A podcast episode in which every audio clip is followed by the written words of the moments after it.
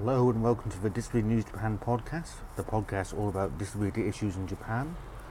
My name is Michael Gillen Peckett, and I'm recording this on January the 2nd, 2023, which coincidentally is the year of the rabbit by the Japanese lunar calendar, as it were.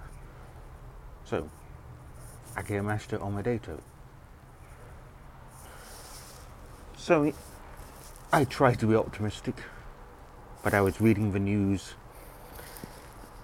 Yes, well, not yesterday, on December the 31st, on New Year's Eve to be exact, and three new cases of COVID, three new clusters, I should say, rather, of COVID have been found at care homes in Shimane Prefecture. If you don't know Shimane Prefecture, it's a prefecture in the most western part of Japan called Shigoku.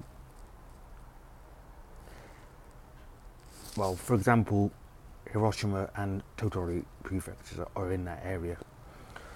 And the reason I want to highlight this is because three, three clusters might not sound like a lot. But on December the 24th, so literally one week ago, five clusters were found in the area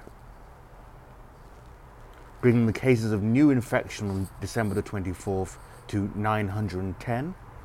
And by the 31st, new, new cases of infection in Shimane Prefecture went up to 940. And I just thought this was worth noting.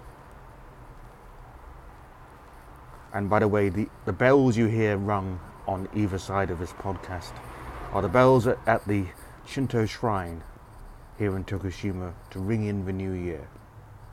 Thank you for listening.